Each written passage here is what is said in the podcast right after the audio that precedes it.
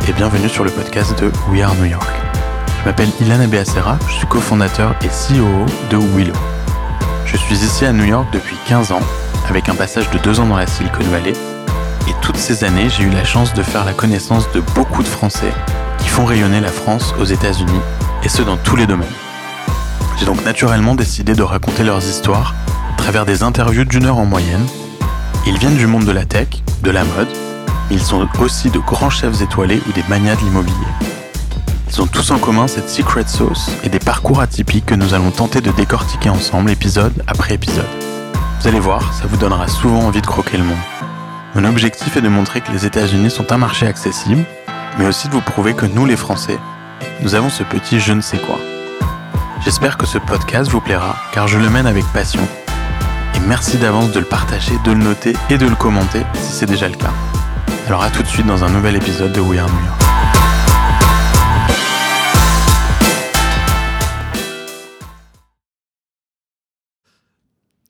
Bonjour à tous et bienvenue dans ce nouvel épisode de We Are New York. Aujourd'hui, je suis accompagné du chef étoilé Eric Ripert. Bonjour Eric. Bonjour Ilan. Comment ça va ? Ça va très très bien, merci. Bah là en plus on est en plein dans la folie du coronavirus. Euh, un petit peu, oui. Est-ce que ça, ça te fait peur toi d'ailleurs ? Est-ce que ça, ça... Personnellement, euh, par rapport au virus, j'ai pas j'ai pas vraiment une, une phobie de, de, d'attraper le virus, mais par contre je suis préoccupé par rapport euh, aux effets que ça a sur l'économie, aux effets que ça a sur la santé des gens évidemment, ça c'est c'est évident. Euh, et par rapport à ma famille également aussi, mais, mais aujourd'hui c'est une journée qui est quand même assez noire vu que le, le marché s'est effondré. Bah oui, on est le. Alors on précise que l'enregistrement a lieu le, le lundi. Euh, on est quoi, le, le dix neuf mars. On est le lundi neuf mars et oui, effectivement, le, le marché ne se porte pas bien. Ouais. Exact. Ouais, et à, à suivre de près, mais est-ce que d'ailleurs tu as déjà mis en place. Euh, Euh, des mesures d'hygiène euh, nouvelles dans ton restaurant euh... Alors déjà, on ne serre pas la main des clients, okay. On ne fait pas la bise aux au, au réguliers, et puis euh, les employés se lavent les mains euh, un peu plus souvent que d'habitude. Ouais. On a dans tous les euh, dans tous les coins de la cuisine ou dans, dans les bureaux ou dans les toilettes, on a euh, du Purel, hein, ouais. Qu'est-ce qui est le, ouais. qui...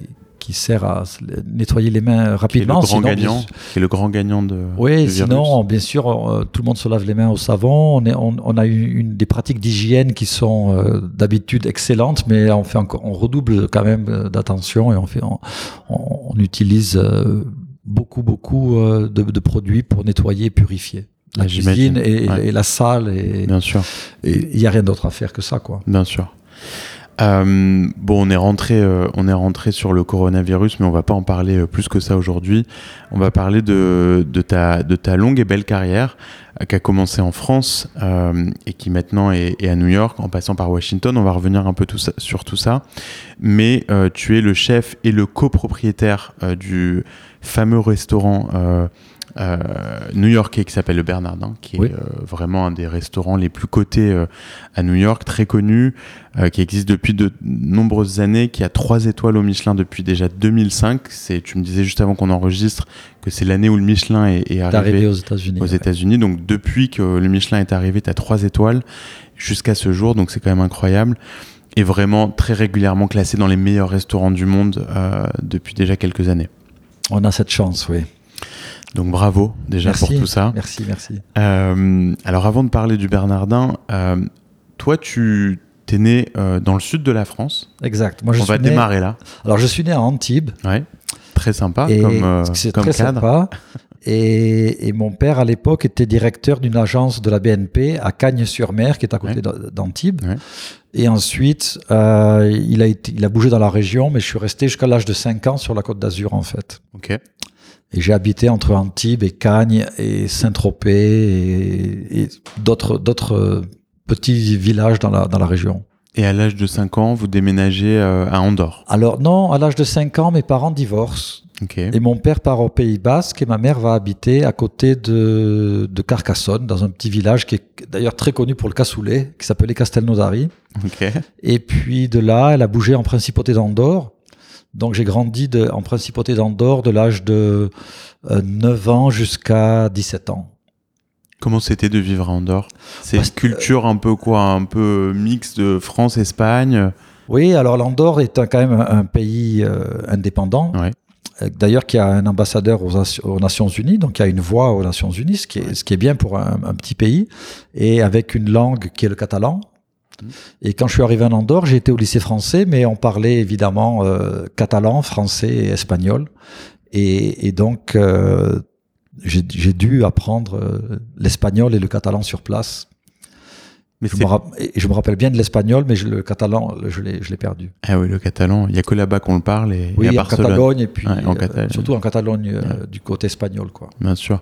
Comment c'est de, de grandir à Andorre? Parce que tous les Français, on connaît Andorre, on en entend parler, on sait que c'est effectivement une principauté, que c'est un, un petit pays, mais en même temps c'est une ville. Euh... C'est, c'est plus qu'une ville quand même, parce que c'est un pays qui doit faire à peu près quarante kilomètres sur cinquante kilomètres.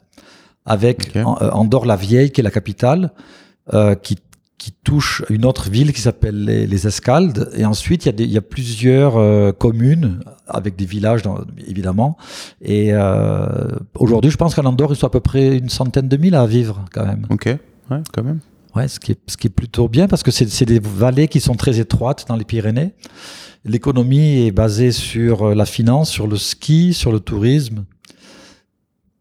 Voilà, plus c'est plus plus ça quoi. L'hospitality aussi. Euh, oui, le tourisme, rest- l'hospitalité. La restauration. En fait. euh, Donc oui, parce que les gens viennent pour le week-end évidemment pour skier ou pour faire du, du shopping et puis euh, et donc il faut il y a des hôtels, il y a des restaurants évidemment comme, comme partout quoi. Est-ce que toi ça t'a ça t'a ça t'a donné une culture particulière de grandir euh, dans cet endroit? Bah si tu veux d'habiter en Andorre quand on est jeune, c'est c'est c'est bien parce qu'on est assez privilégié. Euh, en Andorre, il n'y a pas de misère. Tout le monde, tout le monde vit, euh, vit plutôt bien. Euh, on va à l'école. On, le, le ski est, est obligatoire le mercredi. Euh, c'est obligatoire. Pas mal. C'est pas mal. Ouais, c'est, c'est plutôt bien. Euh, et on peut pas se faire priver puisque c'est obligatoire. Donc même si on a des mauvaises notes, on va skier.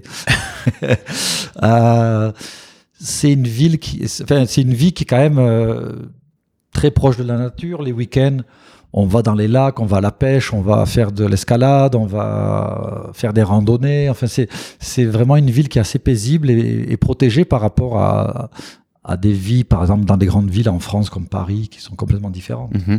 Ouais. Et donc, tu quittes, tu quittes Andorre pour aller en école culinaire, c'est ça, à Perpignan? Ouais, donc à quinze ans. quinze ans. Comme je suis nul à l'école, il faut, il faut trouver un métier. Et moi, je suis ravi parce que j'adore la gastronomie, j'adore bien manger surtout. Euh, je connais un chef qui est le voisin de, de, mes, de ma mère. Qui Déjà a, petit, quoi. Ouais, Déjà tout petit. petit. Mais j'ai toujours été, j'ai, j'ai toujours été un, un gourmand, quoi, okay. en fait. Ouais.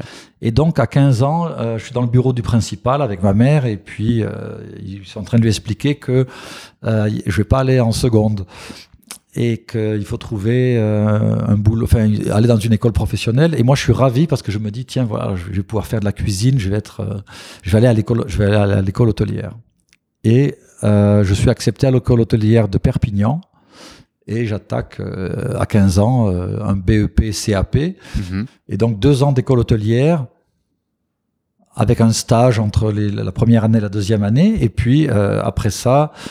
Après les deux ans, donc j'ai mon, j'ai mon C A P et mon B E P, et puis j'écris des lettres aux au meilleurs restaurants de France, aux trois étoiles Michelin qui existent à l'époque, il y en a dix-huit. Okay.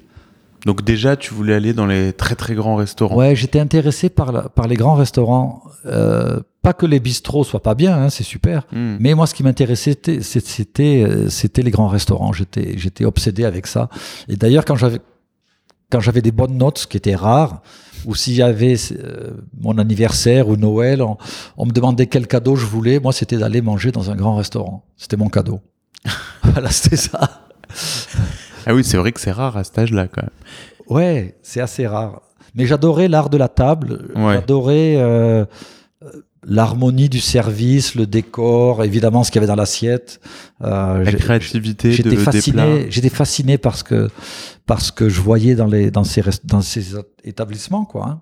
et, et j'ai eu la chance quelque part que j'avais deux grands-mères, une euh, provençale et une italienne, qui faisaient de la cuisine euh, comme on appelle soul food ici hein, qui est une cuisine euh, familiale, euh, paysanne, mais qui, qui, a, qui a beaucoup d'âme. Et puis j'avais ma mère qui était obsédée avec la cuisine nouvelle, donc avec ce que faisaient les grands chefs. Et donc quand j'allais chez mes grands-mères ou chez mes tantes, je mangeais de la cuisine euh, qui était délicieuse de, de région. Et à la maison, ma mère faisait un, gr- un gros effort pour que euh, le midi et le soir, on, nous ayons euh, une expérience qui soit équ- l'équivalent d'aller dans un restaurant euh, wow. Tous les étoilé, jours. quoi, en fait. Tous les jours. Tous les jours, elle faisait ça. Elle se levait très tôt le matin, elle préparait, elle préparait son, euh, son menu du midi, son menu du soir. Et puis, on mangeait sur une euh, nappe différente, euh, avec une vaisselle différente. Enfin, c'était, c'était incroyable. J'avais une chance incroyable et, je, et moi, je savais pas. Je croyais que c'était partout pareil. Non, c'était que en Andorre. C'était que en Andorre. Et, et tu cuisinais déjà, euh, avant d'aller à l'école culinaire de Perpignan, tu, tu t'avais déjà commencé un peu à... Non. À appre- non, non tu n'avais pas de base. J'adorais regarder dans tu les cuisines ouais. et personne ne voulait me laisser toucher quoi que ce soit. Euh, de peur que je, que, que, je sabote, que je sabote, j'imagine, ou que je, je salisse la cuisine, ou je ne sais pas. Donc je regardais. Et puis bien sûr, je, euh, je mangeais. Voilà. Donc c'était un, peu, un petit peu une, lo- une loterie en fait, parce que j'aurais pu aller à l'école hôtelière et pas aimer cuisiner. Bien sûr. Et, et donc, euh, tu envoies ton C V un peu partout dans les restos étoilés. Et c'est, qu'est-ce qui se passe ? Alors, j'envoie donc dix-huit lettres aux dix-huit trois étoiles de France euh, et une à Maxime, qui n'est pas un trois étoiles, qui est un deux étoiles. Et Maxime me répond en me disant « on n'a pas, on n'a pas de position pour vous ». Et pendant deux mois, c'est le grand silence, pas de réponse, rien du tout. De personne. De personne. Tu cherchais un job ou tu... Per... Je, genre, je cherchais un job un vrai comme job, euh, commis de cuisine, commis, en fait, ouais, qui, est, ouais. qui est le début dans, dans ouais, la cuisine. Ouais. Et euh, on est fin août, et là, il y a une lettre de La Tour d'Argent, qui était un, un restaurant... Bah oui, magnifique. Euh, qui est ouais. toujours, bien sûr, un, un restaurant euh, très, très connu. De, euh, sur la qui, Seine. Qui, avec une vue incroyable ouais. sur la Seine et ouais. Notre-Dame de Paris, qui fêtait ses quatre cents ans à l'époque, et donc, qui m'envoie une lettre en me disant « appelez-nous ». Donc, je les appelle le vendredi. Ils me disent, voilà, on a un boulot pour vous. Et je demande, je commence quand ? Ils me disent lundi. Donc, voilà, trois jours pour faire la valise et débarquer à Paris. Wow. À dix-sept ans. Waouh. Et tu ne te poses pas de questions ? Ben, je ne me pose pas de questions parce qu'à dix-sept ans, on ne se pose pas de questions. Quoi. Ouais. Enfin, oui, oui, dire, voilà, il faut monter à Paris, ça va être super, ouais. je vais monter à Paris. Et puis, euh, quand je suis arrivé à Paris, je me suis aperçu que ce n'était pas si facile, quoi, en fait. T'avais de la famille ? T'avais... Non, des amis m'ont hébergé pendant quelques jours. Et puis après, il a fallu que je trouve un tout petit hôtel, pas cher, euh, avec une, une chambre minuscule, style euh, chambre de bonne. Et ensuite, j'ai f- finalement réussi à louer un studio. Et puis euh, voilà quoi. C'était les... Petit à petit à petit t'installer. À petit. Ouais. Alors comment ça se passe à la, à la Tour d'Argent ? Alors la Tour Qu'est-ce d'Argent. Qu'est-ce que tu fais là-bas ? La Tour d'Argent, j'étais euh, au Poisson, dans la station du Poisson. Ok. Par choix ou c'est... Non, ils m'ont imposé. Ils, ils m'ont dit voilà, tu vas commencer au Poisson. Et euh, ben, les débuts étaient un peu euh, olé olé parce que ben, la première minute dans la cuisine, je me suis déjà coupé le doigt, ouais. donc ce qui fait mauvais effet quand même. Ouais. Ouais. Et puis ensuite, j'ai raté la sauce hollandaise, j'ai fait, j'ai fait presque une omelette. euh, et puis ensuite, je savais pas la différence entre du cerfeuil et du persil, donc vraiment c'était des débuts qui étaient euh, laborieux. Ouais, qui étaient difficiles. Euh, c'était une équipe qui avait pas l'habitude d'avoir un, un gamin de dix-sept ans. Et puis, euh, ben, il a fallu apprendre sur le tas. Il a fallu euh, se progresser très très vite, quoi, en fait. C'était c'était euh, c'était dur. C'était, enfin, c'était, c'était très dur physiquement parce ouais. qu'on travaillait, on travaillait beaucoup des heures qui étaient très très longues. C'était très dur aussi parce que dans les cuisines en France à l'époque, c'était une ambiance qui n'était pas facile. Ouais, ouais. Voilà. Ça a changé. Alors je sais pas si ça a changé parce que euh, c'était à l'époque beaucoup d'abus euh, physiques dans le sens où on, on prenait des coups de poing dans les épaules, on prenait des casseroles. Euh, euh, pas sur la tête, mais enfin on nous balançait des casseroles dessus, on prenait des coups de pied aux fesses. On nous, on nous insultait du matin au soir. Euh, je pense que ça, c'est quand même pas pareil, ça a changé, mais c'est pas comme aux États-Unis. Aux États-Unis, c'est, c'est plus ben, cool. C'est-à-dire qu'aux États-Unis, déjà, les heures, il faut qu'elles soient euh, ouais. documentées et payées comme elles doivent être payées. Ouais. Et puis, il euh, y a zéro tolérance en, en Amérique pour, euh, oui. pour quelqu'un qui est intolérant, quoi. Oui, ouais. Ouais, non, ça c'est sûr, ouais. Donc c'est culturel, culturellement, c'est sûr que aux États-Unis ça, ça ne passerait pas du tout. Et en France, je ne sais pas aujourd'hui ce qui se passe. Et, et le, est-ce que tu penses que cette exigence, elle était aussi liée au fait que c'était un trois étoiles et que il y avait un, un stress permanent dans les cuisines? Non, c'était culturel. Ouais. On, la, la, c'est-à-dire que tous les métiers en, en France avaient évolué. Et dans les cuisines, on était toujours au Moyen-Âge et c'était considéré comme euh, normal. On disait, ah ben oui, c'est normal, il, il est en cuisine. Ou c'est normal, il est dans un restaurant. Parce que moi, j'avais fait un stage à Bagnoul-sur-Mer dans un restaurant qui s'appelait le Sardinal. Mm-hmm. Et euh, le, c'est intéressant parce que ma première heure dans le restaurant, le chef s'est battu avec le maître d'hôtel, a pris des torpilleurs. Alors les torpilleurs, c'est des longs plats ovales où on, on présente les... Les, les, les produits. Il a pris les torpilleurs et, et il a frappé le maître d'hôtel sur la tête, il lui a ouvert le crâne, wow. Il a pris ses couteaux, il est parti. Oh. Alors ça fait un choc. Ouais. Et puis il est revenu le soir parce que le patron le, l'a chassé dans les rues de Bagnouls, il l'a retrouvé, il est revenu travailler, le maître d'hôtel est revenu avec des poings sur la tête, et donc c'était pas un grand restaurant, c'était ouais. c'est justement, ouais. Euh, ouais. c'était un peu partout comme ça, quoi. Bon, du coup t'étais préparé, quoi. T'avais ouais, vu déjà... coup, du coup, j'étais préparé à courir vite, quoi. Voilà.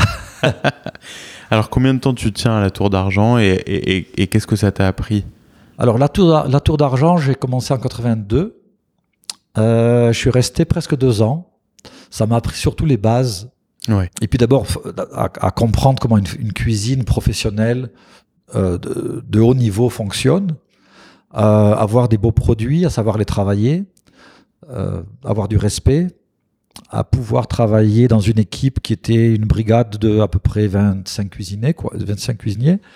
Euh, donc j'apprends ça, mais surtout les bases, les bases classiques. Et puis, euh, quand je veux partir de la Tour d'Argent, le chef, euh, à ce moment-là, va m'aider et, et va m'envoyer chez Jamin, qui était le restaurant de Joël Robuchon. Re- Joël Robuchon, à l'époque, était euh, considéré comme le jeune chef qui montait très très vite et qui allait devenir le, le nouveau génie, quoi, en fait. Ah ok, mais il n'était pas encore... Euh... Bah, il avait quand même déjà deux étoiles Michelin, euh, il avait ouvert en, euh, deux années auparavant, et première année une étoile, deuxième année deux étoiles, ça, ça, ça ne s'était jamais vu en France. D'accord. À l'époque, c'était c'est la première vite, fois. Quoi, de... ouais. Et en trois, en trois ans, il a eu sa troisième étoile. Wow. Donc c'était vraiment exceptionnel, exceptionnel. Et toi, tu l'as rejoint quand il y avait deux étoiles? Alors je l'ai rejoint quand il avait deux étoiles... C'était l'automne et le Michelin sortait au mois de mars à l'époque. Donc, euh, même pas six mois après, euh, il a sa troisième étoile. Et, et euh, donc, quand tu le rejoins, tu, tu es directement chef poissonnier, c'est ça? Non, alors je commence pas au poisson, je commence au garde-manger, qui, qui est okay. la, la partie des entrées, entrées froides, en fait, okay. dans le restaurant. Et euh, je suis en charge de quelques plats et de ma station. Et... Euh, et je galère parce que c'est très, très, très difficile. Il, il, il demande beaucoup à son équipe, à lui-même. Euh, il a des exigences qui sont euh, presque irrationnelles, quoi. En tout cas, pour un jeune comme moi, euh, vraiment, c'est, c'est très difficile de, de pouvoir euh, arriver à lui faire plaisir, en fait. Ce qui soit en satisfait. Fait, si lui est satisfait, évidemment, le client est satisfait. Ouais. Enfin, il met la barre très très haut et, et c'est vraiment, euh, c'est vraiment une expérience qui est assez dramatique. Euh, et ensuite, je, je fais l'armée. Mais après l'armée, je reviens travailler chez Joël Robuchon et là, je travaille à la station du poisson. Et huit mois après, je deviens chef poissonnier et je resterai avec lui euh, jusqu'à mon départ pour les États-Unis, quoi. Combien d'années? En fait, un peu plus que deux ans. Ok. Voilà. Donc en gros, tu as travaillé euh, euh, quoi, cinq six ans en France, voilà, avant de partir aux États-Unis? Ouais, cinq ans en France. Ok. Donc c'était quand même assez rapide. C'est assez rapide. Et tu as des bons souvenirs quand même de, de, de ces deux jobs. Enfin, là, on, là, là, tu utilises beaucoup le mot euh, difficile depuis tout à l'heure. On voit que ouais, c'était galère. C'était vraiment la galère. Mais non, mais il ne faut pas oublier quand même que euh, j'ai dix-sept ans à la Tour d'Argent, j'ai vingt ans quand je bah suis oui, chez, chez oui, Joël. Euh, T'es seul J'apprends... à Paris? Ouais, je suis seul à Paris, mais bon, l'histoire d'être seul à Paris, c'est plutôt rigolo, quoi. D'accord, au début, c'est la galère, et puis ouais. après, euh, ça commence à me plaire, et puis je commence à avoir des amis, puis je commence à sortir, je, je suis social les week-ends, et, et d'ailleurs, le restaurant était fermé le samedi, dimanche, chez Joël Robuchon, donc j'avais mes week-ends. Donc, euh, au niveau privé, ça va, au niveau cuisine, c'est vraiment très, très, très intense. Mais t'as quand même, euh, t'as quand même euh, envie de poursuivre dans ouais, cette voie. Il n'y a rien qui peut m'arrêter. D'accord. J'ai cette, j'ai cette espèce de feu, quoi, en moi, et cette espèce de passion qui, qui ne peut pas, qui ne peut pas, il n'y a, a rien qui va la stopper, quoi, en fait. Mm-hmm. Qu'est-ce qui te donne envie de partir aux États-Unis alors à ce moment-là? Parce alors j'ai pas envie de venir vite. en Amérique. Ouais. Je suis venu en Amérique en fait parce que Joël Robuchon m'a envoyé aux États-Unis. Moi je voulais aller au Brésil. Ok. Et donc quand j'étais le voir dans sa cuisine, dans son bureau. Il, je, il m'a dit qu'est-ce que tu veux faire, Eric? J'ai dit ben voilà, je voudrais voyager, je suis jeune, je suis pas marié, j'ai pas d'enfant, il faut le faire maintenant, tout ça. Et donc on est d'accord, lui et moi. Il me dit mais je vais t'aider, où tu veux aller? Et je dis le Brésil. Et ça l'a fait rigoler. Il m'a dit mais je veux pas t'envoyer en vacances parce que je sais pourquoi tu veux aller au Brésil. Tu vas pas pour travailler. Il avait pas tort.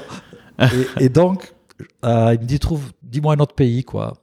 Et je dis l'Espagne, parce que j'aimais beaucoup l'Espagne. Il me dit, mais non, mais t'es de la principauté d'Andorre, c'est pas, si tu vas voyager, c'est trop près de chez toi, il faut aller loin. Et, et à ce moment-là, je lui ai dit, mais écoutez, ben, choisissez, puis vous me dites où aller. Et il m'a dit, ben, pars en vacances, et quand tu reviendras de tes vacances, tu m'appelles, et puis, euh, je te dirai où aller. Je t'aurais trouvé quelque chose. Et donc, quand je suis revenu de vacances, il me dit, voilà, ça, tu vas aller en Amérique, et tu vas aller commencer à Washington. Et donc, euh, ben, j'ai dit oui, chef.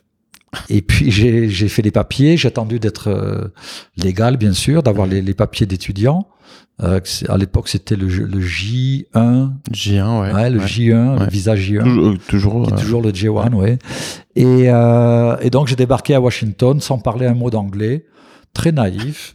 En pensant que j'allais révolutionner l'Amérique. D'abord qu'il y aurait tapis rouge à l'aéroport pour m'attendre, que tout le monde m'attendait pour que je sauve le pays de la catastrophe euh, gastronomique.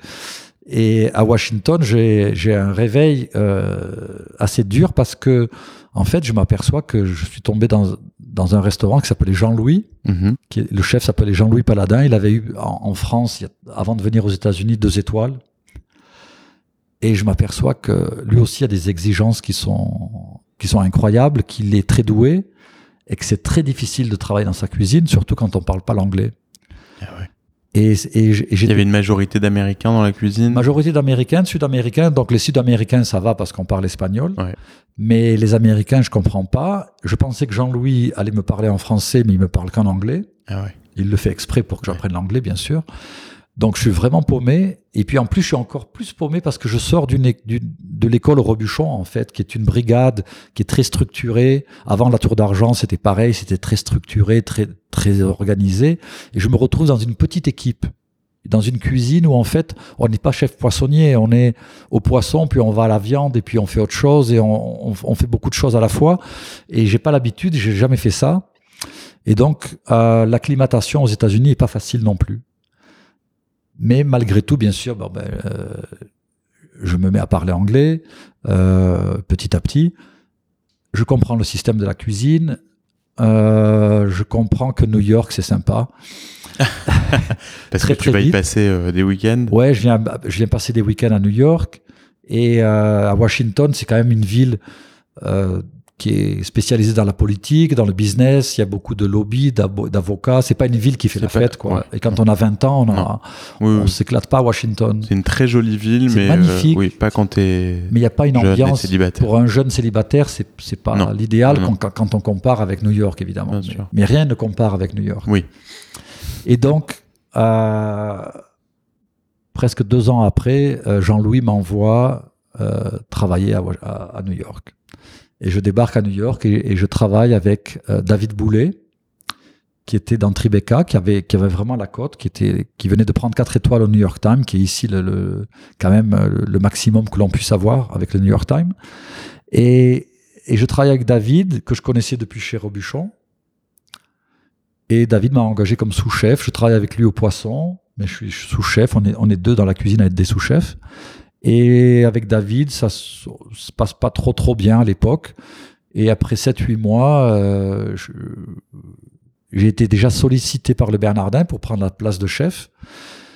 Mais j'attends un petit peu. Et puis après, après euh, huit mois, donc, je, je commence au Bernardin. Ok. Voilà. Démarrage du... En dix-neuf cent quatre-vingt-onze, le onze juillet, euh, juin, pardon, à sept heures quarante. Je Et rentre là... dans le Bernardin. Ouais. Parce que je sais qu'il se passe quelque chose, je sais pas, je sais, j'ai un sixième sens qui me dit si, c'est un truc spécial, là, c'est pas n'importe quoi.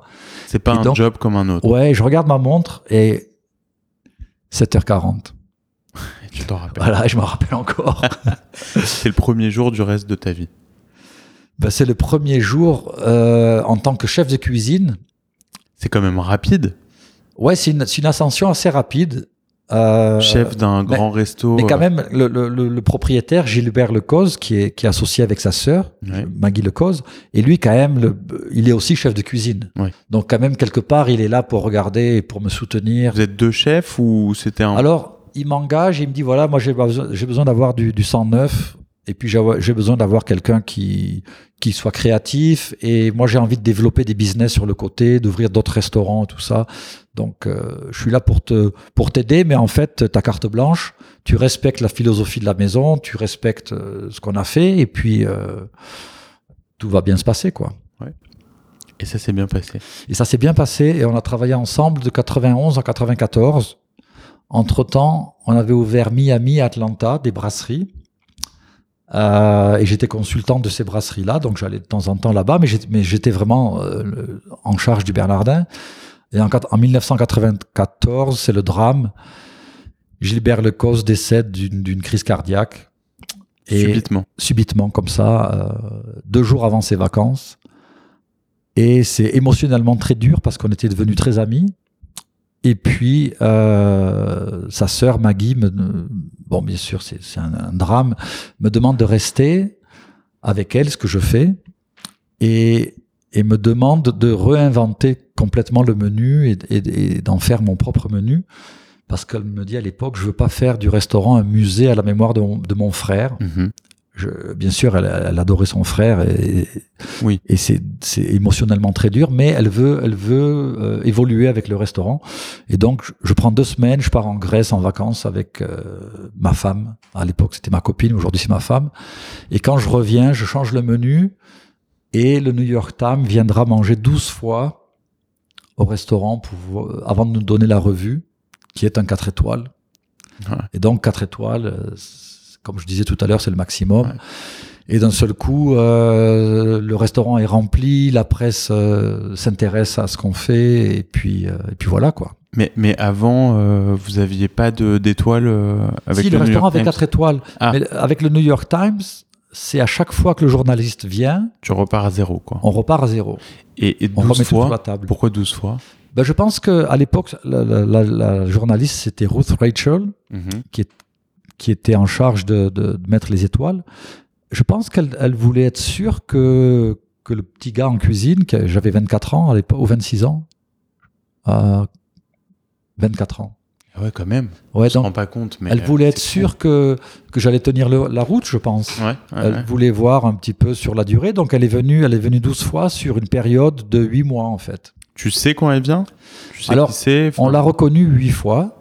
Mais elle que... réserve sous son nom elle fait... Comment Non, ça elle ne réservait pas sous son nom. Mais, mais d'habitude, les, les critiques du New York Times ne se, ne se cachent pas. OK.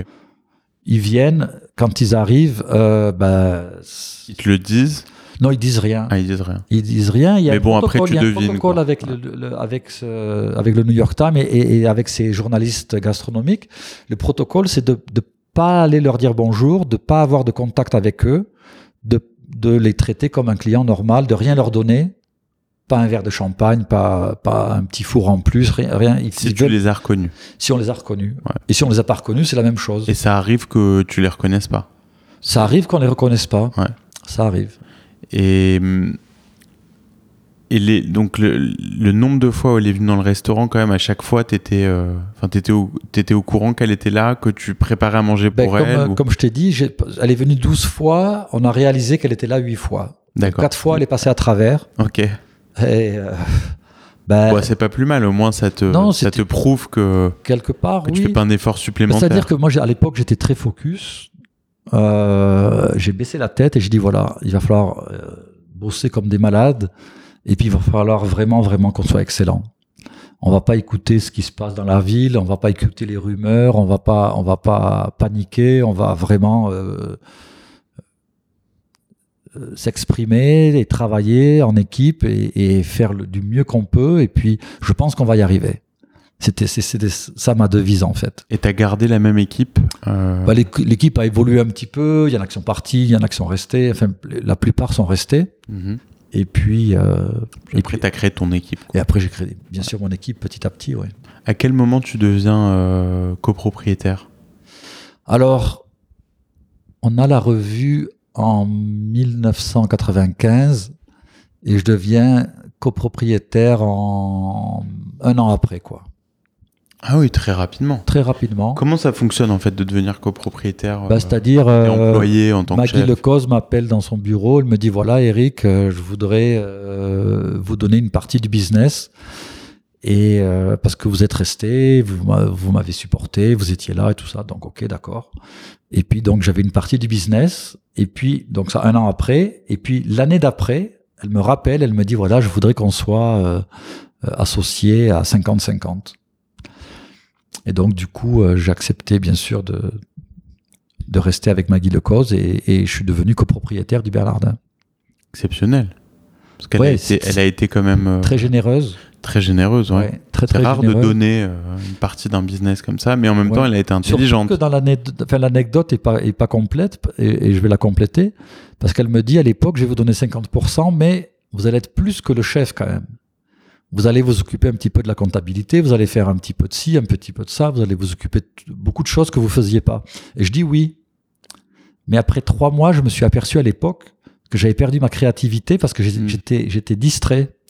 Donc je reviens dans son bureau et je dis voilà, écoutez, il faut qu'on parle.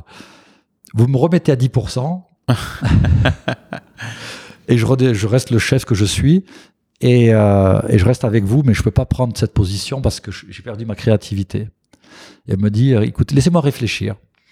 Et en fin d'après-midi, elle me rappelle et, et elle a le sourire aux lèvres. Elle me dit, écoutez, vous êtes le chef du Bernardin, je m'occupe du reste et on est quand même à cinquante cinquante. Et pendant des années et des années, ça a été comme ça. Aujourd'hui, j'ai bien sûr j'ai des, j'ai des responsabilités qui sont euh, beaucoup plus importantes, mais en même temps, j'ai créé une équipe autour de moi qui est loyale et qui est, qui est très, très importante, quoi. Donc aujourd'hui, tu n'es plus le chef ? Euh, techniquement. Je suis le chef. Non, non, je suis tous les jours en cuisine. Oh, tous les jours. Ah ouais, ouais. Tous les jours en cuisine, ah ouais. euh, le midi et le soir. Et bon, si, sauf si je voyage, mais je voyage pour des raisons de, de plutôt vacances, c'est vacances euh, et quelques événements à droite, à gauche comme ça pour pour avoir ma présence. Mais c'est pas, je voyage pas beaucoup, quoi.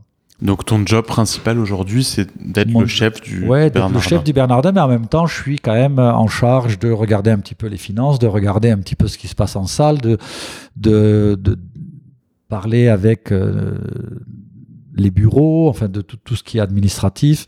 Mais quand même, j'ai, j'ai, j'ai quand même euh, quelques heures par jour dans la cuisine, qui sont les heures de, de service en fait. Ouais. Et puis tout ce qui est créativité, ça passe par une petite équipe qui est liée avec, euh, avec moi et on, un lab, on un petit labo. On a un petit labo, euh, deux personnes qui sont à plein temps, qui font de la créativité tout le temps. Et donc on travaille ensemble et puis après on partage avec une équipe de sous-chefs qui est plus importante. Et, mais, mais quand même, c'est, c'est au départ, le, le, quand on plante la graine du, du, du prochain plat, c'est, c'est à deux ou trois, quoi. Ouais. Et ça, c'est toujours la partie qui te plaît le plus dans ton... Ouais, bah, la créativité, c'est, c'est ce qui, ce qui m'éclate le plus, quoi, en fait.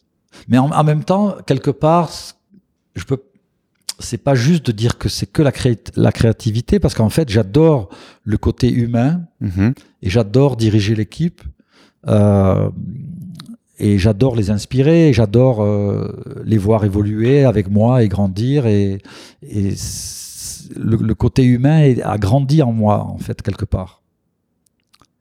Comment ? Comment ça est arrivé, ça ? Parce que quand, quand tu as commencé à être... À, enfin, quand tu es devenu chef pour la première fois au Bernardin, on t'a demandé de commencer à, à sortir en salle, de parler avec les clients. Oui, alors on me demandait d'aller en salle, de parler aux clients. J'étais terrorisé. Ouais, d'abord, je ne voulais pas y aller. Ouais. Je ne voulais pas aller leur parler. Pas que je ne les aimais pas, hein, c'est que j'étais très timide. Et euh, je voulais pas aller en salle. Et donc, il fallait vraiment me forcer, me pousser. Et donc, je sortais dans la salle. Et quand je revenais dans la cuisine, dans le dos, j'avais, euh, entre les aisselles, là, c'est, j'avais une ligne de transpiration. Quoi. Ah, ma veste tellement était, que ça te stressait. Ma veste était mouillée, pas par la cuisine, ouais. mais par le contact avec la salle. Ouais. Et aujourd'hui, bien sûr, je vais dans la salle, je suis très confortable. Euh, je connais une belle partie de la clientèle, mais ceux que je connais pas, je suis heureux de... Les, de de les découvrir et, et nos clients. Et puis, euh, puis voilà, je suis, je suis quelque part un petit peu l'ambassadeur de, de la cuisine, mais aussi du restaurant. Ouais.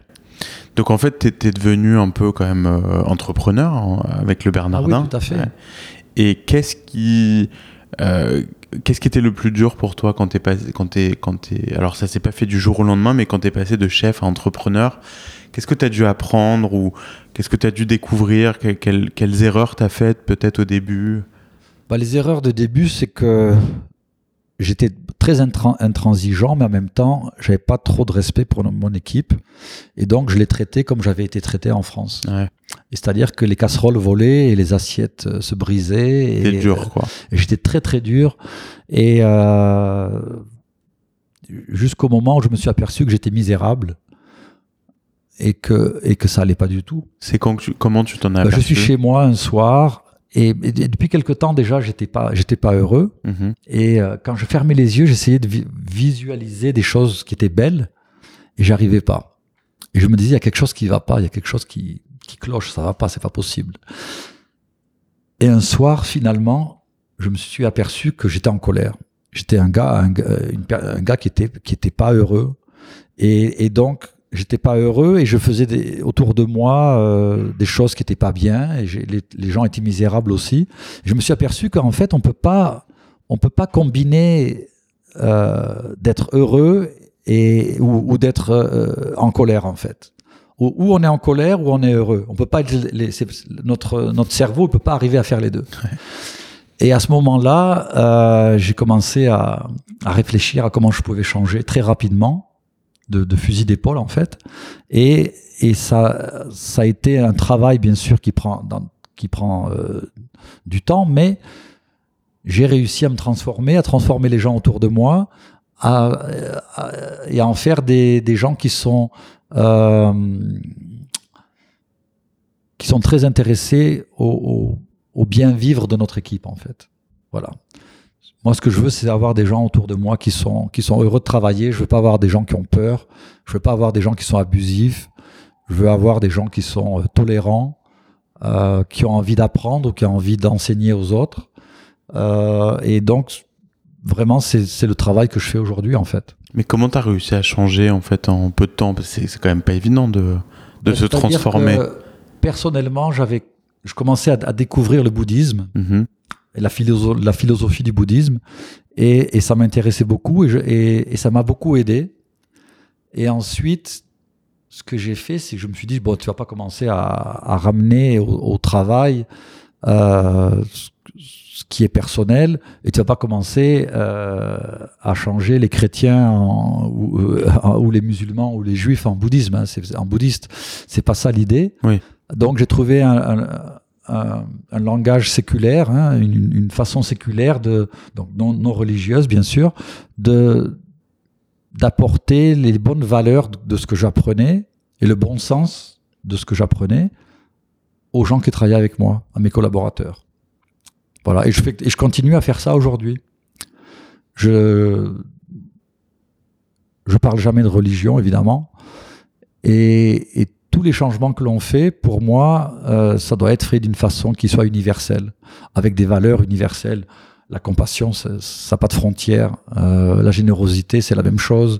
Tout, toutes ces qualités-là sont, sont des, des qualités de, euh, que tout le monde peut avoir. Il faut développer, et puis voilà. T'as, t'as, t'en as converti quand même quelques-uns au bouddhisme, bah, j'imagine. Que... Non, je n'ai pas converti, non, je n'ai pas converti au bouddhisme. Et, et, et même chez moi, je n'ai pas réussi à convertir mon fils, tu vois, parce que je te... ma, femme est, ma femme est chrétienne. Mm-hmm. Euh, son, son père adoptif est juif. Moi, je suis bouddhiste. Et donc, quand mon fils était petit, j'ai dit, on va lui trouver une nanny, qui, je voudrais qu'elle soit musulmane. Et on va tous lui parler de notre religion. On va pas essayer de l'endoctriner, mais on va essayer de lui expliquer. Et euh, quand il avait euh, treize à quatorze ans, je, je, je lui ai dit « Bon, maintenant, ça fait des années que tu as entendu euh, et puis que tu as vu euh, comment on vit dans la famille et puis tu as eu des interactions avec d'autres gens. Qu'est-ce que qu'est-ce que tu en penses? Est-ce que tu es intéressé par euh, une religion ou, ou pas ?» Il m'a dit « Papa, j'ai bien réfléchi, je suis athéiste. » Ah, ça valait le coup. Ça valait, ça valait le coup. Voilà. Ça prouve que chez moi c'est une démocratie. Eh ben c'est très bien, c'est ce que j'allais te dire. C'est super. Il a gardé son libre arbitre. Exact. euh, est-ce que tu peux nous raconter euh, comment ça s'est passé pour toi l'obtention de, de tes trois étoiles au Michelin? Donc en alors deux mille cinq, Michelin, quand ils arrivent aux États-Unis. Ouais, donc le Michelin, on était déjà au courant qu'ils arrivaient dans les années, je pense dans les années deux mille trois, deux mille quatre. C'est là qu'ils ont commencé à faire leur, leur travail de fond sur New York pour euh, filtrer. Publier pour, oui, pour, ouais. pour, pour publier, en sachant qu'ils allaient publier quand même euh, ah, okay. l'année d'après un guide. Il fallait qu'ils travaillent pendant un Ils an. Ils avaient déjà commencé à... Ouais. Et donc, euh, ben on savait qu'ils arrivaient, d'accord. Ben on a continué à faire notre travail, on a continué à... On n'a rien changé du tout. Là, pour le part. coup, tu ne pouvais pas les détecter, là. Non, parce que c'est les Michelin, le, le Michelin, c'est des inspecteurs ah, oui. qui sont anonymes, euh, qui payent leurs additions et puis qui, que l'on, à qui on parle... Peut-être, mais on ne sait pas qui on, on sait pas qu'on leur adresse la parole, en fait. Ah oui. Et donc, le Michelin, ben, quand ils sont sortis, on a trois étoiles. Donc, c'est génial, on fait la fête. Euh, on est très heureux. Et, et ça nous a quand même un petit peu changé la vie du, du restaurant parce que le New York Times, qui est quand même... C'est les incorruptibles au New York Times. Et puis, en Amérique, ils font la pluie, le beau temps. Si le New York Times dit « t'es mauvais », on peut fermer la porte. Si le New York Times dit « t'es un génie euh, », c'est bon, c'est, c'est garanti succès. Et, et donc, on avait déjà le New York Times qui nous, qui nous avait supporté. Il y avait le Zagat qui était très fort à l'époque et on était vraiment bien placés. On était premiers au Zagat.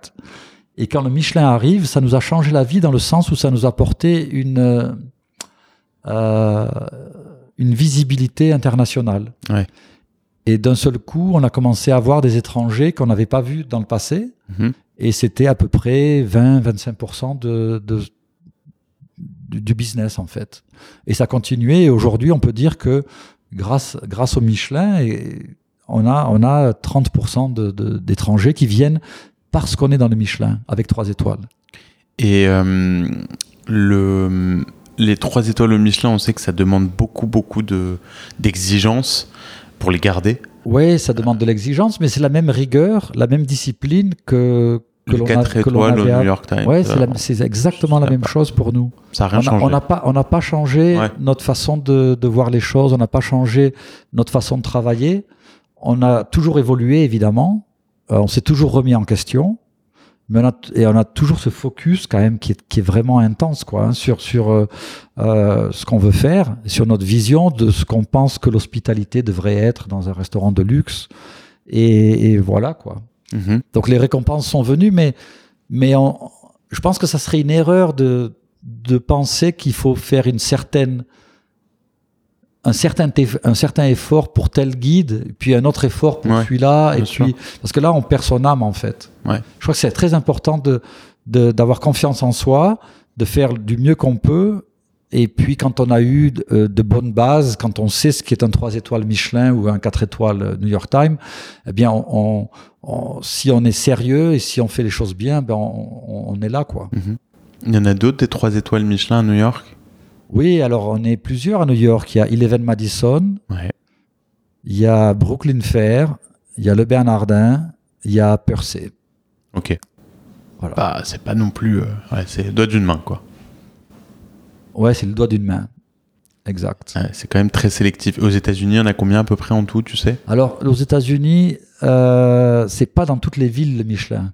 Ah, ok. Donc c'est pas c'est pas au niveau c'est, nation, pas exhaustif. C'est pas national. Okay. C'est il y a quelques villes qui sont sélect- sélectionnées. Donc à San Francisco, ils doivent être à peu près pareil, plus ou moins pareil. Mm-hmm. Et euh, à un moment donné, ils avaient une, pré- une présence à Los Angeles. Je sais pas s'ils sont toujours à Los Angeles. Mais ils avaient choisi à un moment donné Vegas, San Francisco, Los Angeles et New York. Mmh. Euh, donc dans, dans ta carrière de, de restaurateur, euh, elle est, elle est assez unique par rapport, euh, par exemple, j'ai reçu ici euh, euh, Daniel Bouley dont on a parlé avant, avant qu'on démarre l'interview. Un, un, un grand ami. Ouais. qui est super. C'était ouais. une super interview avec Daniel aussi, où, où j'ai découvert le monde de la, la cuisine gastronomique. Euh, contrairement à toi, lui, il a décidé de créer un groupe. Euh, et de créer une chaîne avec euh, une marque, avec euh, plusieurs, plusieurs types de marques d'ailleurs en ouais. fonction de, de, des produits qu'il vend. Euh, donc vraiment chef d'entreprise euh, autour de la restauration. Oui. Euh, toi, donc, t'as, t'as un, un autre restaurant dans les îles Caïmans. Ouais. Euh, mais clairement, on voit que t'as pas... Euh, plus envie que ça, on dirait, de, de créer de une chaîne. En fait. Ouais. De développer. Mais j'ai c'est, pas c'est du quoi tout le... envie. Alors, raconte-moi. Alors, j'ai pourquoi. essayé quand même, parce qu'à un moment donné, c'était la mode. Euh, un des pionniers, ça a été Alain Ducasse, quand même, en France, qui avait commencé à développer euh, des restaurants de luxe entre Monaco, Paris, puis d'autres capitales. Il y avait Joël Robuchon, qui avait les ateliers Robuchon. Il y avait Jean-Georges. Il y avait Daniel. Et d'autres, et plein d'autres chefs, euh, Nobu et, et plein d'autres, qui ont, qui ont fait beaucoup de rest- qui ont ouvert beaucoup de restaurants. Et donc, je me suis dit, ben, peut-être c'est intéressant, je vais essayer. Et euh, je me suis aperçu très très vite. Alors, on avait un restaurant à Washington, on avait un à Philadelphie, on en avait un à Miami avant, qui n'étaient pas des restaurants de luxe, mais qui étaient des bistrots de, de, de luxe en fait. Avec la même marque ?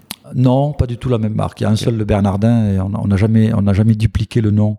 Mais euh, il y avait mon nom attaché quand même. Il y avait, c'était euh, West End by Eric Ripert à Washington, mm-hmm. Ten Arts, euh, parce que c'était Ten Avenue of Arts mm-hmm. à Philly.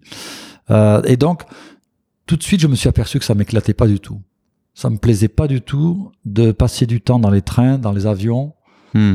euh, de pas être avec mon équipe du Bernardin, de passer le temps que j'aime, que j'aime passer avec eux. Euh, j'étais déstabilisé et, et j'ai pris une décision très rapidement, c'est, c'est de, d'arrêter ces restaurants-là, donc de, de finir mes engagements avec, avec les, les, les hôtels qui avaient, qui avaient qui, ces restaurants dans, dans, dans leur établissement. Et puis de, de me re- revenir sur New York, et de m'occuper du Bernardin. Et puis je me suis dit, je vais pas aller en ouvrir d'autres. C'est pas quelque chose qui me fait plaisir. C'est pas quelque chose qui. T'avais l'impression de de de de. J'avais de, l'impression de me diluer. De faire chaque truc à soixante pour cent plutôt que de. Même pas à soixante pour cent parce qu'on peut pas faire à soixante pour cent. Ouais. Et moi, je, je vois parce que je suis au Bernardin euh, midi et soir. Déjà, j'ai du mal avec mon équipe, qui est une équipe quand même de professionnels qui sont qui sont avec moi depuis pendant depuis des années et des années, qui connaissent bien leur métier. Je, j'ai du mal à, à réaliser la vision que je veux. Et donc, je suis avec eux et on travaille très très très fort en équipe pour pour achever ça. Et je me dis, si j'étais euh, dans un autre restaurant pendant une semaine ou deux semaines, je, je, je, je pourrais pas voir ce qui se passe au Bernardin à New York. Et quand je serai à New York, je, je peux pas voir ce qui se passe à Washington ou euh, et ouais. donc ça me dérange énormément. Ouais. C'est quelque ouais. chose qui qui me préfère focus. Ouais. Et et, euh, et je parlais avec un copain une fois qui m'a dit, ah ouais, mais toi t'es t'es c'est le père qui a un, un gamin et puis il y a des parents, ils ont cinq ou six gamins, quoi, voilà. Et j'ai dit, bah, t'as raison, c'est un peu ça. Ah bah, c'est et ça. En fait, j'ai, j'ai un fils. T'as un fils et t'as un Bernardin. Voilà. Mais, mais, mais à quelque part, je pense que des gens comme Daniel et Jean-Georges et, et d'autres chefs qui sont mes amis euh, seraient très malheureux avec un seul établissement. Ouais. Pour eux, ils ont un besoin de, ouais. de, de, de faire ça, ils s'éclatent. Ouais. Et, et s'ils faisaient ce que je fais, ça les... Ça les, ça les rendrait misérables. Et puis moi, si je faisais ce, que, ce qu'ils font, ça me rendrait misérable. Ouais, ouais. Alors, t'as, t'as quand même fait, euh, et tu fais encore d'autres choses euh, à côté de, de ton restaurant. Oui, bien sûr. Euh, dont une, une carrière à la télé. Ouais, une petite carrière, pas une grande carrière, mais oui, oui mais une quand carrière. Même, t'as eu pas mal de... Euh, ouais, mais, ça, pas... mais j'adore la télé. Ouais, ouais, ouais. J'adore la télé parce que ça, me, ça m'oblige à articuler ma vision et ce que, et ce, ce que je ressens, pour pouvoir l'exprimer et, et, et toucher un public. Et donc, c'est une expérience qui est quelque part positive pour moi-même. Et ensuite, j'adore, euh, j'adore voyager pour, pour découvrir des cultures, pour découvrir, euh, bon, en tant que chef, bien sûr, des ingrédients, des techniques et, et tout ça. Mais, mais j'adore voyager dans d'autres pays, ou même à, à l'intérieur des États-Unis, ou même à New York, d'ailleurs. Euh, et, et c'est quelque chose qui, pour moi, est une grande source, d'ins- source d'inspiration, qui m'aide d'ailleurs en créativité évidemment et, euh, et c'est ma façon de, de partager avec le public, quoi. C'est ma façon de, de redistribuer cette inspiration. Et c'est, c'est, pour moi, c'est le meilleur média, c'est, c'est à travers euh, le visuel et les, enfin, l'audiovisuel, en fait. Mmh. Et à, à la télé, raconte-nous un peu te, te, tes différentes expériences. Alors, tu as travaillé pour, t'as, t'as été juge dans Top Chef. Ouais, j'ai été juge dans Top Chef au tout début de, de Top Chef. Donc, Top Chef, on le sait, c'est une compétition. C'est énorme, ouais. ouais. Euh, je faisais très attention de, de, d'être positif dans mes commentaires et dans mes jugements et, dans, dans, et d'être très intègre aussi. Euh, et de faire en sorte que euh, le gagnant, c'était vraiment celui qui méritait. C'était pas celui qui allait ramener le plus d'audi- d'audience par rapport à sa personnalité. C'est ce que j'allais te demander justement. T'étais libre dans, des, dans cette émission ? J'étais libre et c'était, c'était donc euh, des débats qui duraient des heures et des heures avec le reste des, des juges. Ouais. Et je me rappellerai tout le temps, une fois, je, on était à Aspen et les juges avaient décidé que ça allait être un, un candidat qui allait gagner. Et moi, j'étais vraiment opposé à ça parce que je trouvais que c'était scandaleux et que son plat était vraiment pas bon. Et on a commencé à, à débattre à minuit. Et à six heures le matin, je leur ai dit, écoutez, moi, il est six heures le matin, j'ai un avion à huit heures. Vous faites comme vous voulez, mais moi, je m'en vais. Et ils m'ont dit, bah, écoute, euh, on est d'accord avec toi. T'as réussi à les convaincre. Donc, je, donc, j'avais quand même des valeurs, et j'ai jamais compromis mes valeurs, parce que je me suis dit, on peut pas faire gagner quelqu'un qu'il mérite pas, parce que quelque part, ça l'aide pas. Et en plus, nous, en tant que juges, Ça va, ça va être une réflexion par rapport à, à, à nous-mêmes et on ne peut pas avoir des gens qui ne sont pas bons qui, qui gagnent. Donc j'étais, j'étais toujours très, très euh, euh, civilisé avec les candidats, mais très, très dur dans, le, dans la discipline pour être, pour être sûr de, de faire gagner la personne qu'il méritait. Euh, ensuite, j'étais avec mon, ma propre émission télé sur P B S ouais. et après on était sur le Cooking Channel. Alors on a gagné deux Emmy, ce qui est pas mal. Ah ouais. On n'avait pas, pas grand monde qui regardait le, l'émission parce que l'heure n'était pas vraiment pratique et puis bon, c'était, c'était difficile. Mais on a fait trois saisons. Et ensuite, sur YouTube, j'avais une, une émission qui s'appelait, qui s'appelait On the Table. Et donc, j'avais une célébrité avec moi ou un ami qui était, qui était avec moi et je l'interviewais, un peu comme un podcast, mais euh, on faisait la cuisine ensemble. Ah, sympa. Voilà. Vous, vous faisiez une recette ensemble. On faisait une recette ensemble. Et donc... Euh, on faisait ce qu'on voulait, en fait. Hein. Donc, on, on, on, on pouvait boire du vin, on pouvait boire des cocktails, on pouvait manger, on pouvait... Enfin, c'était vraiment, euh, ouais. c'était vraiment euh, amusant, quoi. Et j'avais des, j'ai eu des, des, des, des personnes qui étaient fascinantes, quoi. Et j'ai beaucoup appris. Comme qui, ça. Par exemple ben, comme Roger Waters, qui est de Pink Floyd. Ouais. Euh, wow. Ouais, donc des, des, euh, Stanley Tucci, l'acteur. Euh... qui c'est Chris, Chris Teigen qui est, qui est mannequin mm-hmm. et célébrité maintenant euh, Anthony Bourdain ouais. qui, ont, qui était déjà sur C N N et qui était déjà euh, une, célé, une grande célébrité américaine avec son, son émission Parts Unknown et qui était un, un grand ami de longue date je sais et, ouais, qui est, qui est... et j'ai été avec lui ouais. euh, pas mal, dans, dans pas mal de voyages j'étais euh, son compagnon de son compagnon de voyage ouais. Ouais. Ouais, ouais. et hum... Aujourd'hui, tu fais plus de télé ? Alors aujourd'hui, j'ai, je, je ne fais pas de télé, mais on est en train de regarder avec une, euh, avec une chaîne importante de, de, de faire quelque chose. Ouais, donc, donc ça te manque. Tant que ce n'est pas signé, je ne peux pas en parler ni de la chaîne ni du projet, mais, mais on est très très près. Quoi. Génial. On est vraiment, vraiment euh, à quelques jours, peut-être quelques semaines de, de, d'avoir quelque chose de concret. Génial. Donc ça t'a manqué en fait euh... Ouais, mais j'adore ça. T'as envie de, t'as envie de partager. J'ai envie de partager. Ouais. Ça... Et la cuisine, ça se partage quand même très bien en vidéo. Ouais, bien sûr. C'est mais en même temps, il n'y a pas que la cuisine, il y a la culture qui va avec. Ouais. Parce que la cuisine, c'est, c'est quelque part une réflexion de, d'une certaine culture. Mm-hmm. Euh, et, et bon, j'avais, j'avais été en Italie, j'avais, j'avais, j'avais été à Porto Rico, j'avais été en Corée, j'avais, été, enfin bon, j'ai voyagé pas mal à l'étranger quand même. Avec Anthony, j'avais été dans, en, dans d'autres pays aussi. Mmh. Euh, et, et c'est quelque chose qui, c'est quelque chose qui me plaît beaucoup et qui en même temps qui me permet donc de, de quitter le restaurant, mais pour une petite période de temps et, et de revenir. Voilà, je reviens au restaurant et puis après on repart. Et donc les équipes, ils sont très sympas parce qu'ils ils aménagent un emploi du temps qui me permettent de, de de, de, de pouvoir revenir au Bernardin quand j'en ai besoin. Ce qui veut dire que je ne voyage pas plus qu'une semaine à la fois. Les, les dernières années, on a vu quand même tous les shows de cuisine exploser, euh, je pense, partout dans le monde. Enfin, je, je crois ouais, qu'en France, il y a une certaine passion pour, le, ouais. pour, pour les émissions télé euh, qui sont consacrées à la cuisine. C'est incroyable. Ouais, c'est incroyable. C'est incroyable. Ça, c'est une fierté pour toi ? Non, je ne le vis pas comme une fierté. Euh, d'abord, je ne les regarde pas, ces émissions-là, parce que ça me rappelle le bureau. euh, non, j'ai, euh, non, moi, je suis intéressé par les émissions dans, la, dans lesquelles je suis, parce que c'est l'expérience qui, qui me plaît. Oui, après, t'aimes le faire, effectivement, je, je respecte les, toutes ces émissions mmh. de télévision. Elles sont éducatives. Certaines sont éducatives, sont, certaines sont...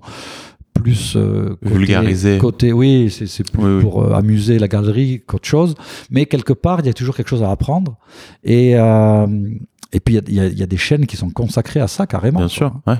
Donc c'est un phénomène un phénomène qu'on peut pas ignorer et qui est plutôt intéressant et euh, ça a quand même sorti quelque part les chefs de la cuisine ouais. Parce qu'il y a trente ans, quarante ans, les chefs c'était, c'était derrière quoi. Bah, c'est ce que j'allais te dire, c'est qu'en fait le, le, la, ces émissions aujourd'hui elles ont permis quand même de démocratiser tous ces métiers, de donner des vocations à des jeunes. Non.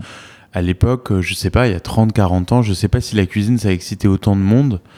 Euh, d'être chef pâtissier aujourd'hui, euh, ça peut être une vocation, euh, même si t'as la capacité de rentrer à H E C.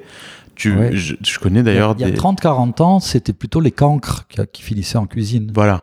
On disait, bah voilà, tu peux pas faire autre chose. Donc, euh, bah, et puis les parents, euh, me, très souvent, je me rappelle, je discutais avec mes copains, ils me disaient, ouais, mais mes parents, ils m'ont dit, au moins, tu auras de quoi manger, quoi. C'est voilà, ça. C'était ça. Ouais, c'est ça. Aujourd'hui, c'est, Aujourd'hui, c'est quelque chose qui est. Euh, qui donne envie. Ouais, qui, qui, qui est glamour, quelque part. C'est ça. Ouais. Alors qu'en vérité, euh, dès qu'on pousse la porte de la cuisine, ça n'existe plus le glamour. Oui. Euh, c'est, c'est juste pour la télé quoi. C'est ça, après il faut tenir le coup en cuisine. Ouais, il faut avoir ouais. la passion, il faut avoir le feu. Il faut avoir la vraie faut passion. Il faut vraiment, vraiment aimer ce qu'on fait ouais. Parce que c'est un métier quand même qui est malgré tout qui est physique. Euh, c'est pas... Si on veut être riche et célèbre, c'est, c'est pas le bon métier quoi. Ouais. Bien sûr, il y en a qui arrivent, mais c'est un pourcentage qui est minuscule. Bien sûr. Il faut vraiment aller dans, dans une cuisine et, ou dans un restaurant et travailler dans l'hospitalité si on a vraiment ce désir de, de, de faire plaisir aux gens et, que, et qu'on est content avec ça, quoi. Bien sûr. Euh, un, un de tes projets dont, dont je voulais parler aussi, c'est City Harvest. Ouais. Euh, donc, c'est quelque chose qui, dans lequel tu es un, un beau c'est, projet. C'est, c'est vraiment quelque chose qui me tient à cœur. Donc City Harvest, c'est une organisation à New York qui, est, qui existe depuis plus de, plus de trente ans, qui récupère de la nourriture qui partirait à la poubelle, à la poubelle potentiellement, ou qui serait perdue en tout cas. Et qui, donc c'est de la nourriture qui est fraîche, qui est de très bonne qualité. Pas périmée. Qui n'est pas périmée, qui est récupérée donc, euh, par City Harvest et qui est re- redistribuée euh, à New York. Et donc City Harvest, quand, j'ai, quand je suis rentré chez eux, enfin en tant que volontaire bien sûr, hein, parce que je ne suis pas employé de City Harvest, euh, c'était petit, puis aujourd'hui on distribue quand même soixante-six millions de repas par an à New York, wow. Ce qui est énorme. Comment, comment ça marche logistiquement ? Alors logistiquement... Euh il y a les bureaux, bien sûr, avec un standard et puis euh, les, tout le côté administratif. Et puis après, il y a le côté opérationnel avec vingt-deux camions, euh, plus deux, deux gros trailers qui sont des camions avec, qui sont très, très longs ou qui, qu'on, qu'on peut envoyer très loin et qui peuvent nous ramener, par exemple, un surplus de pommes de terre d'un, d'un fermier qui n'arrive pas à les vendre ou, ou quoi que ce soit. Ils peuvent nous ramener des fois des, des yaourts de chez Danone mm-hmm. et les étiquettes euh, sont pas bien mises et ils peuvent pas vendre les yaourts. Où il y a un, ba- un bateau avec des bananes qui est bloqué dans le port de New York et les bl- bananes sont en train de mûrir et les supermarchés ils veulent des bananes vertes, ah ben on va se retrouver avec deux cents tonnes de bananes. Et donc euh, gratuitement. On... Ouais, gratuit. C'est toujours pour ça, gratuit. C'est gratuit. Toujours... On n'achète pas la nourriture, elle, ouais. elle nous est donnée. Ouais. Et ce qui nous permet de pouvoir donner un repas pour vingt-cinq cents. Parce qu'en fait, le, le, le, le, les seuls coûts que l'on a, c'est d'avoir euh, un endroit pour, pour euh, pouvoir euh, avoir la nourriture qui arrive, la, la garder au frais, avoir des freezers aussi, des congélateurs, des, des frigos, des... on a de la nourriture aussi qui est en boîte également, on a, on a des légumes qui sont frais. Euh, donc il faut payer les camionneurs, il faut payer les camions, il faut payer les loyers, il faut payer les, les salaires dans les bureaux et tout ça, mais la nourriture en fait elle est gratuite. Donc pour vingt-cinq cents on arrive à servir un repas. Et où vous les distribuez ces Alors, repas Alors il y a six cents endroits dans New York. Ok, des on, centres Des centres ouais. où les gens peuvent venir et manger. Donc vous allez cuisiner des Alors, repas avec les ingrédients que vous avez. C'est pas forcément nous qui cuisinons, on apporte la nourriture et il y, y a des volontaires sur place qui vont utiliser ces ingrédients et faire la cuisine avec. Wow. Euh, y a aussi, on a des, des marchés mobiles, qu'on appelle, qu'on a, que l'on appelle mobiles en fait, qui sont dans des endroits qu'on appelle des, des déserts en fait. Donc dans le, dans le sud du Bronx, euh, Staten Island, dans, dans Brooklyn, euh, on a, on a ces endroits. Alors ces marchés, on les fait deux fois par semaine. On amène quatre cinq légumes frais, deux trois fruits frais. Il y a des gens, ils ont un pass spécial. Ils rentrent, ils viennent, ils choisissent le légume qu'ils veulent. Très souvent, on leur apprend quoi faire avec. Parce que des fois, ben, une pomme de terre, ils ne savent pas trop quoi faire avec. Parce mmh. qu'ils n'en ont vu que frites chez McDonald's. Quoi. Ouais. Et donc, cette population qui n'est qui est pas une population de... de sans-abri, hein. c'est, c'est des gens qui ont, des tra- qui ont ouais. du travail, qui ont des familles, ouais. mais ils n'arrivent pas à envoyer les, les enfants à l'école, à payer le loyer, ils n'arrivent pas à, à les nourrir.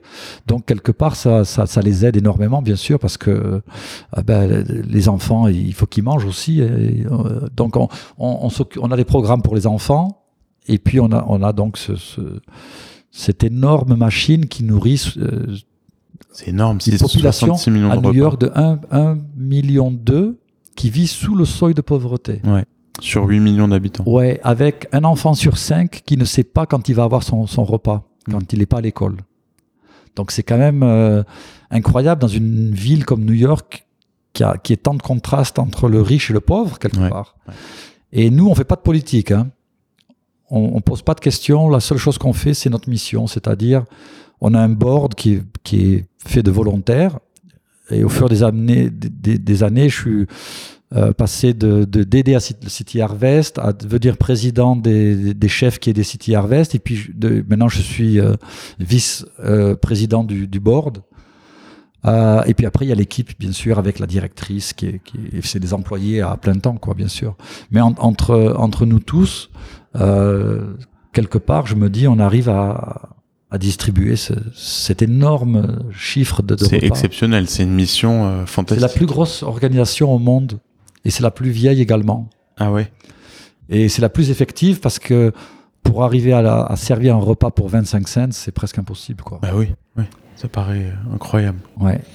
Bravo. Et là, on est en train de continuer à, à, à changer City Harvest et l'idée, c'est de, d'arriver très très vite à pouvoir euh, servir cent millions, cent cinquante millions de repas par an. Que à New York ou... Que sur New York parce que... Euh, c'est compliqué de gérer euh, d'autres ben, villes. On, on, a, on a quelque part... Euh, on, on peut montrer à quelqu'un comment faire un City Harvest dans une autre ville. Euh, on a ce qu'on appelle les blueprints. Mais il euh, y a personne qui a encore euh, réussi à, à faire ce que l'on, ce que l'on faisait. Mais il faut commencer petit. On a commencé très très petit. On n'a pas, on n'avait pas vingt-deux camions au départ. Oui. Et puis en plus, City Harvest, ce qu'il faut, ce qu'il faut savoir, c'est que c'est financé seulement par des fonds privés. Ah. Donc, on n'a pas d'aide du, du gouvernement qui nous donne une, une liberté d'ac, d'action qui est très importante. Et euh, on n'a pas, on ne reçoit pas de nourriture non plus du gouvernement. Donc on, on, on peut choisir ce qu'on veut et on, on a beaucoup de on a beaucoup de liberté là, ce que, ce que je viens de dire. Oui. Très très belle mission. Euh, alors pour conclure, en fait, t'as bon, t'es, t'es, t'as, t'es marié, t'es papa d'un, d'un garçon, donc ouais. à quoi quatorze ans maintenant ? Il a seize ans. seize ans. Ouais. Ah, il a grandi depuis. Oui, il a grandi. Il a seize ans, euh, Le Bernardin, les projets un peu euh, télévisuels, City Harvest. J'ai lu euh, une, euh, Euh, j'ai lu un article sur toi qui, qui parlait de ta third, third, third philosophy. Ah oui. Est-ce que tu peux nous en parler? Parce oui, que je bien crois sûr. Que c'était, c'était, ouais. c'était non, hyper, c'est important. C'est, important. C'est quelque chose qui est important. En tout cas, pour, pour moi et pour ma famille et pour les gens avec qui je travaille. Et je pense que c'est un modèle qui peut peut-être aider certaines personnes à, à, à être heureuses et avoir un certain équilibre. Mm-hmm. Moi, quand j'ai commencé dans le métier, je passais quatre-vingt-dix pour cent de mon énergie et de mon temps à travailler dans la cuisine. Et j'avais pas une vie qui était balancée. Et ensuite, quand je, quand je commençais à avoir des relations avec, avec ma femme, et quand je me suis marié, et puis quand j'ai eu mon fils, euh, je me suis dit, il faut passer quand même un petit peu de temps avec ma famille, et il faut que je sois présent avec eux. C'est pas, c'est pas, c'est pas équilibré d'avoir euh, trop d'un côté, ce qui est du côté travail, et pas du tout de, du côté famille. Donc bien sûr, j'ai fait un, un gros effort pour essayer d'équilibrer entre mon temps au travail et mon temps avec ma famille. Donc les week-ends, c'est sacré. Samedi, dimanche, je passe avec la famille. Tous les matins, je vois mon fils. Tous les soirs, je vois mon fils, ma femme, évidemment. Euh, sauf quand je voyais dans, dans mes voyages, bien sûr. Euh, mais je compense avec les vacances, avec eux. Et puis, à un moment donné, je me suis aperçu qu'il fallait que j'ai du temps pour moi-même. Parce que quand on a du temps pour soi-même, on peut contempler. On peut voir, mmh. on peut voir ce qui se passe. Prendre du recul. C'est comme, c'est comme si on était au, euh, en, au-dessus de la vallée et qu'on on, on contemple ce qui se passe en bas. Et je me suis dit, il faut que je crée un système où je puisse avoir la même quantité de temps pour moi-même que ce que je donne au travail et que ce que je donne à ma famille.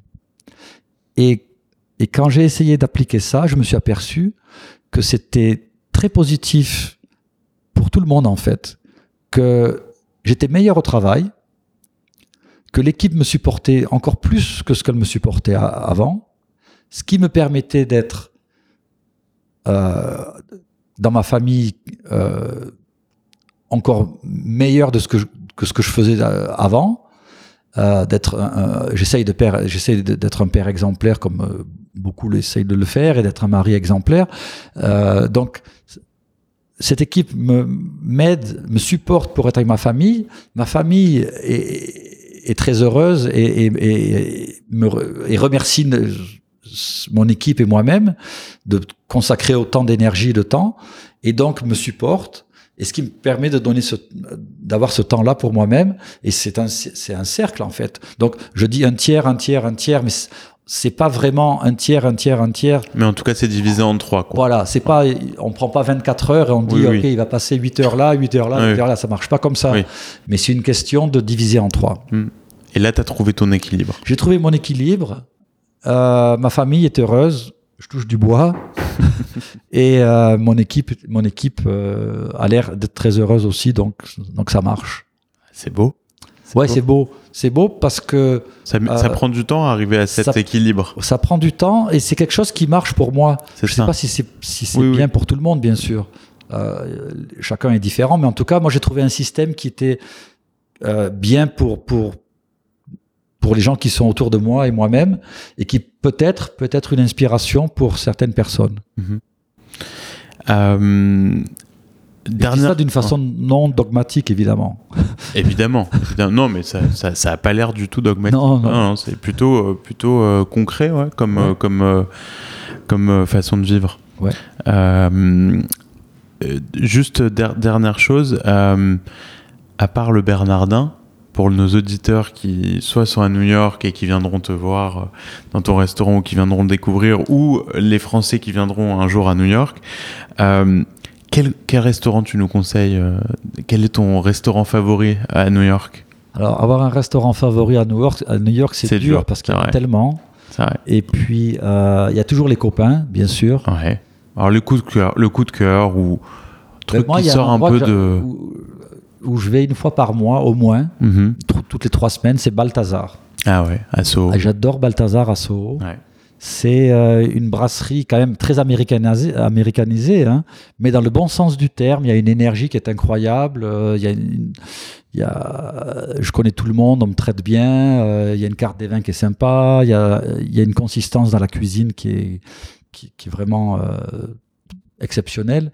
Euh, et donc, c'est peut-être mon endroit favori, mais en même temps, c'est une bonne adresse. En même temps, est, j'aime bien aller dans un restaurant à Daniel ou Jean-Georges, ou j'aime bien aller chez un, un ancien cuisinier à moi, ou dans un restaurant japonais, ou découvrir une autre culture. Enfin bon, c'est c'est le restaurant, le restaurant préféré, c'est la question piège en fait, parce que il y en a un toutes les semaines. C'est restaurateur en plus, euh, oui. Ouais, il y en a un toutes les semaines. Ouais, effectivement, c'est vrai qu'il y a du choix. Mais Balthazar, en tout cas, c'est une bonne, c'est une bonne réponse. Oui, et puis un... je me sens à la maison. Oui. Quand je vais là-bas, je connais tout le monde. Oui, oui, c'est pas, c'est pas guindé. Voilà, pas du tout. Et puis, ouais. euh, et puis, ils sont très sympas avec moi. Et puis voilà quoi. Super. Qu'est-ce qu'on peut te souhaiter pour les dix prochaines années, euh, Eric ? Toi et le Bernardin. Ben, beaucoup de bonheur pour le Bernardin et l'équipe du Bernardin. Que ça continue. Euh... Ouais, que ça continue. Et puis. Euh, Ben moi, je suis, je suis quand même quelque part euh, synonyme du Bernardin. C'est ça. Donc, euh, ben j'espère qu'on va continuer à faire ce qu'on veut, on va continuer à s'éclater et puis euh, avoir du succès. Pas pour forcément avoir euh, notre photo dans les magazines, mais pour, euh, pour pouvoir euh, continuer à faire, continuer à faire ce qu'on aime. Ouais. Voilà, c'est ça en fait. Ouais.